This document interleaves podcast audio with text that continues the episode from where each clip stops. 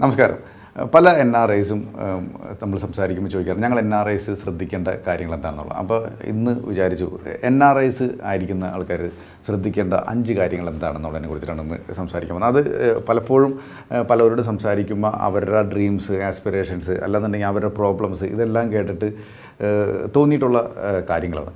അപ്പോൾ ഇത് പലർക്കും ഇത് ഇതിലൊന്ന് ശ്രദ്ധിക്കുകയാണെന്നുണ്ടെങ്കിൽ നമ്മുടെ എൻ ആർ ഐ ലൈഫ് വളരെ നന്നാക്കാനും പറ്റും. അപ്പോൾ ഞാൻ കൂടുതൽ സംസാരിക്കുമ്പോൾ എങ്ങനെ ഒരു സാമ്പത്തികമായിട്ടൊരു അഭിവൃദ്ധി വരണം അല്ലെങ്കിൽ സാമ്പത്തികമായിട്ട് ഹാപ്പിനെസ് ഉണ്ടാവണം എന്നുള്ളതിനെ കുറിച്ചിട്ടുള്ള ഒരു ആംഗിളിലായിരിക്കും കുറച്ചും കൂടിയും പറയുന്നത്.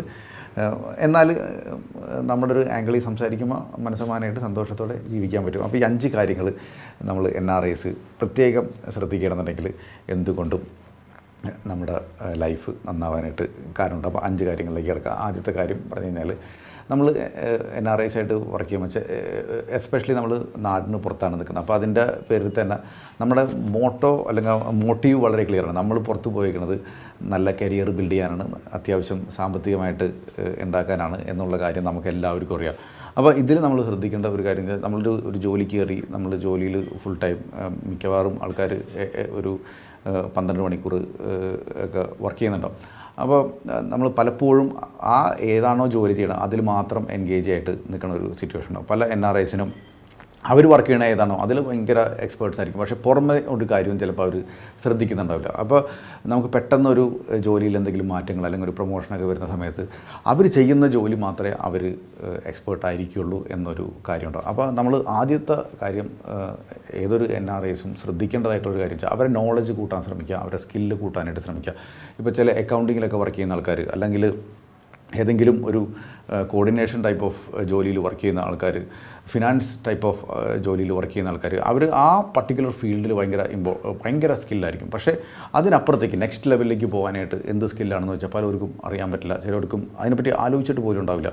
അപ്പോൾ ഈവൻ ചില ടൈമിൽ ആൾക്കാർ ഫാർമസിയിൽ വർക്ക് ചെയ്യണം ചിലർ ഇൻഷുറൻസിൽ വർക്ക് ചെയ്യണം അപ്പോൾ ആ ഫീൽഡ് മാത്രമേ അവർക്ക് അറിയാൻ പറ്റുള്ളൂ. അപ്പോൾ ആദ്യത്തെ കാര്യം എന്ന് വെച്ചാൽ നോളജ് കൂട്ടുക സ്കിൽ ലെവൽ കൂട്ടുക സ്കിൽ ലെവൽ എന്ന് പറഞ്ഞാൽ ഇപ്പോൾ പബ്ലിക് സ്പീക്കിംഗ് അല്ലാന്നുണ്ടെങ്കിൽ ഒരു കമ്പ്യൂട്ടറിൽ സ്പെസിഫിക് സ്കില്ലുകൾ അല്ലെങ്കിൽ എക്സെൽ അല്ലാന്നുണ്ടെങ്കിൽ ബിസിനസ് ഇന്റലിജൻസ് ടൂളുകൾ അങ്ങനെ ഓരോന്നും പഠിക്കാനായിട്ട് തയ്യാറാവുക എന്നുള്ളതാണ് ആദ്യം ഇമ്പോർട്ടന്റ് ആയിട്ട് ചെയ്യേണ്ടത്. നോളജ് കൂട്ടുക നമ്മൾ ചെയ്യുന്നത് കാര്യങ്ങൾ മാത്രമല്ല അതിനപ്പുറത്തും വേറൊരു വേൾഡ് ഉണ്ട്.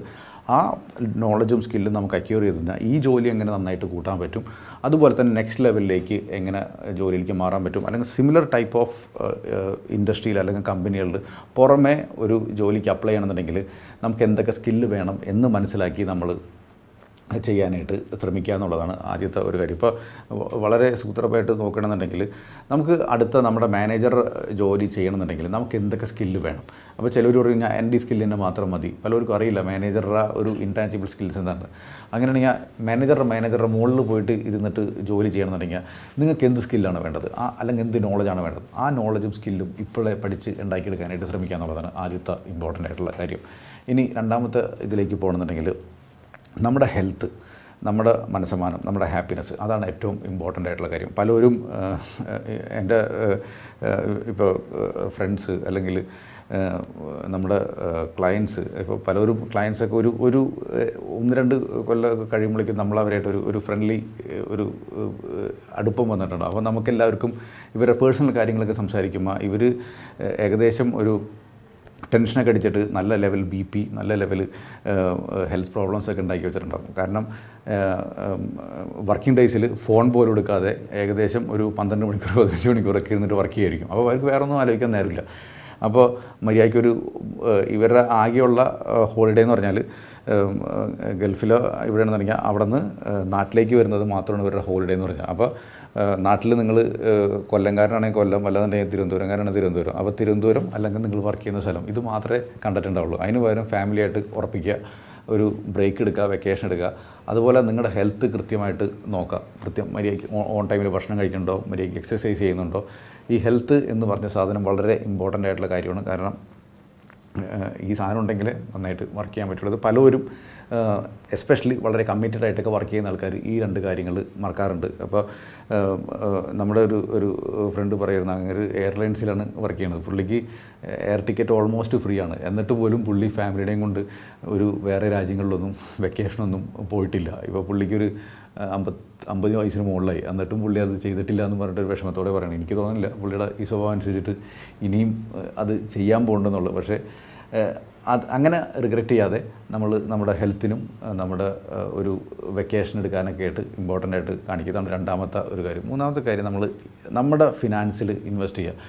പലരും വീട്ടിലെ ഉത്തരവാദിത്തങ്ങൾ പലരെയും സഹായിക്കണതും ഇതിലെല്ലാത്തിലും ഇമ്പോർട്ടൻസ് കാണിക്കും. കാരണം അവർ മിക്ക ആൾക്കാരും ഗൾഫിലൊക്കെ വർക്ക് ചെയ്യുന്ന ആൾക്കാർ അവരുടെ ഇൻകം വെച്ചിട്ടായിരിക്കും എന്റെ ഫാമിലി അല്ലെങ്കിൽ ഇവൻ എന്റെ കുടുംബം തന്നെ ജീവിക്കണത്. അപ്പോൾ പക്ഷേ അവർ ഇമ്പോർട്ടന്റ് ആയിട്ടുള്ള കാര്യം വെച്ചാൽ അവരുടെ പിള്ളേരുടെ എഡ്യൂക്കേഷൻ അവരുടെ ഓൺ റിട്ടയർമെന്റ് വളരെ ഇമ്പോർട്ടന്റ് ആയിട്ട് ഇതെല്ലാവരും ആദ്യമേ ശ്രദ്ധിക്കുകയും അതിന് വേണ്ടിയിട്ട് ഒരു പൈസ നീക്കി വയ്ക്കുകയും ചെയ്യുക. അപ്പോൾ ഇതിൽ വളരെ ഇമ്പോർട്ടന്റ് ആയിട്ട് ഞാൻ അങ്ങേക്ക് ഒരു ഒരു എമർജൻസി ആയിട്ടൊരു കാര്യങ്ങളൊക്കെ കാണാനായിട്ടുള്ളൊരു ഫണ്ട് മാറ്റി വയ്ക്കുക ഇൻഷുറൻസുകളെല്ലാവരും കൃത്യമായിട്ട് വയ്ക്കുക അതേമാതിരി ന- ഉത്തരവാദിത്തങ്ങൾ നികത്താനുള്ള ഇൻവെസ്റ്റ്മെന്റുകൾ കുട്ടികളുടെ എഡ്യൂക്കേഷൻ കുട്ടികളുടെ കല്യാണം ഇങ്ങേരുടെ റിട്ടയർമെന്റ് ഇതെല്ലാം അങ്ങേരെ സ്പൗസിന്റെ റിട്ടയർമെന്റ് ഇതെല്ലാവരും കണക്കാക്കിയിട്ട് ഒരു ഫണ്ട് മാറ്റി വയ്ക്കാനും ഇൻവെസ്റ്റ് ചെയ്യാനായിട്ടും പഠിക്കുക എന്നുള്ളതാണ്.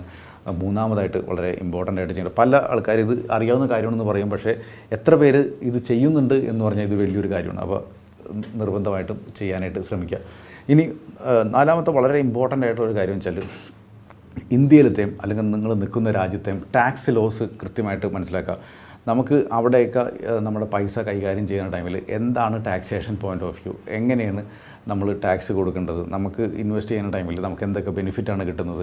ഇത് കൃത്യമായിട്ട് മനസ്സിലാക്കി വയ്ക്കുക നമ്മുടെ പൈസ എവിടെയാണോ ഇരിക്കുന്നത് അവിടുത്തെ ലീഗൽ കാര്യങ്ങൾ മനസ്സിലാക്കി വെക്കുക എന്നുള്ളത് വളരെ ഇമ്പോർട്ടന്റ് ആയിട്ടുള്ള ഒരു കാര്യമാണ്.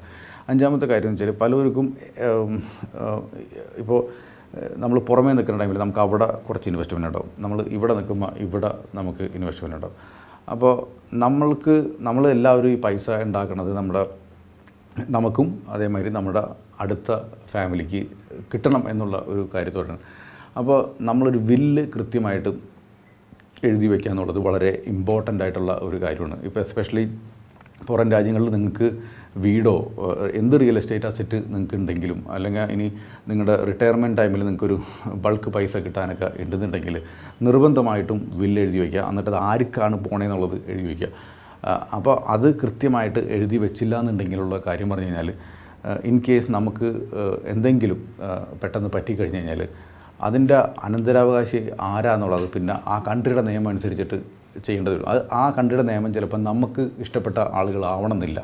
അല്ലെങ്കിൽ നമുക്ക് റെസ്പോൺസിബിലിറ്റി ആരുടെ അടുത്താണുള്ളത് അവർക്ക് വേണ്ടി അവർ ആയിരിക്കില്ല അത്.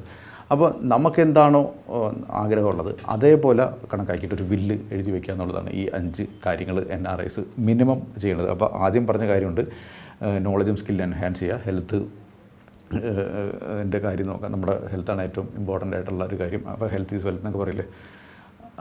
മൂന്നാമത്തെ കാര്യം നമ്മുടെ ഇൻവെസ്റ്റ്മെന്റ് കൃത്യമായിട്ട് വയ്ക്കുക നമ്മുടെ നമ്മുടെ നാട്ടിലും നമ്മൾ എവിടെയാണോ നിൽക്കുന്നത് അതിന്റെ ടാക്സേഷൻ കാര്യങ്ങൾ നോക്കുക ബില്ല് എഴുതി വയ്ക്കുക ഈ അഞ്ച് കാര്യങ്ങൾ എൻ ആർ ഐസ് മസ്റ്റായിട്ട് ചെയ്യാനായിട്ട് എപ്പോഴും ശ്രമിച്ചു കഴിഞ്ഞാൽ നമ്മുടെ N R I life life വളരെ ഹാപ്പി ആയിരിക്കും. നല്ല സമാധാനമുള്ളതായിരിക്കും. അപ്പോൾ എല്ലാവർക്കും നല്ല സന്തോഷവും സമൃദ്ധിയും ഉണ്ടാവട്ടെ എന്ന് ആശംസിച്ചുകൊണ്ട് ഇന്നത്തെ ടോപ്പിക് ഇവിടെ നിർത്തുന്നു.